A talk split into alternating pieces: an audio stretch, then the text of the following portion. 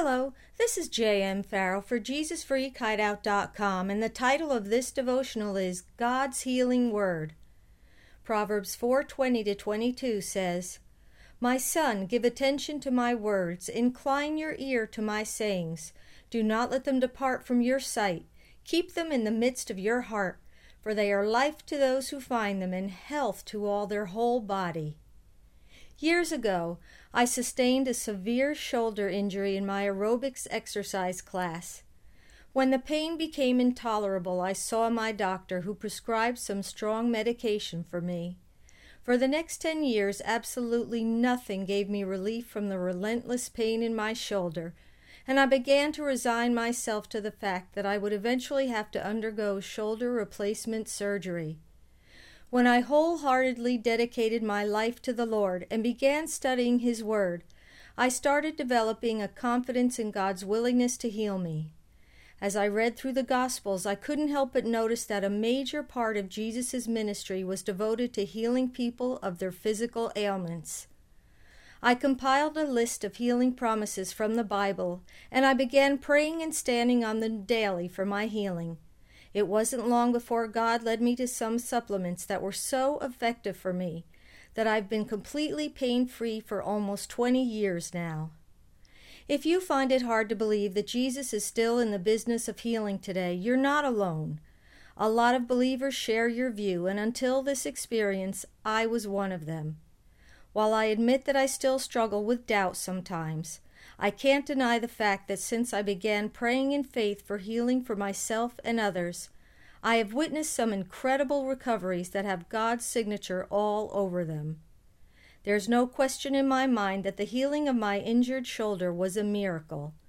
Medical tests showed that the damage to my joint was so severe that nothing short of major surgery would repair it. I certainly had prayed for healing during those 10 years of agonizing pain, and I had others praying for me too. But it wasn't until I began devoting myself to God and His Word that I received my healing. The Bible says that when we attend to God's Word, it is life to us and health to our whole body. Proverbs 4:20-22. The original Hebrew word for health here can be translated as medicine. I believe this means that when we give our attention to the Word of God, studying it, believing it, meditating on it, and doing what it says, it can benefit our bodies as well as our spirits and souls. If I told my doctors that my severely injured shoulder was healed with supplements, they would never believe it, and neither do I. I believe that just as God used a simple ointment of figs to heal King Hezekiah of a fatal illness after he prayed for healing, He used ordinary supplements to heal me of a damaged joint after I began praying and standing on His Word. The credit belongs to God, not to the remedy. I've discovered that when I pray for healing, it's wise for me not to do so with a specific remedy or pathway of healing in mind.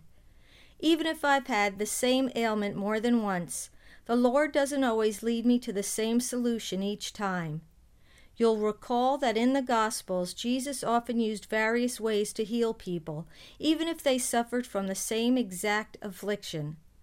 One reason for this may be that God doesn't want us putting our faith in a formula or a method, any more than He wants us putting our faith in a medicine or a doctor, as good and as necessary as they often are. He wants our faith to be in Him alone, and He wants us to seek Him first.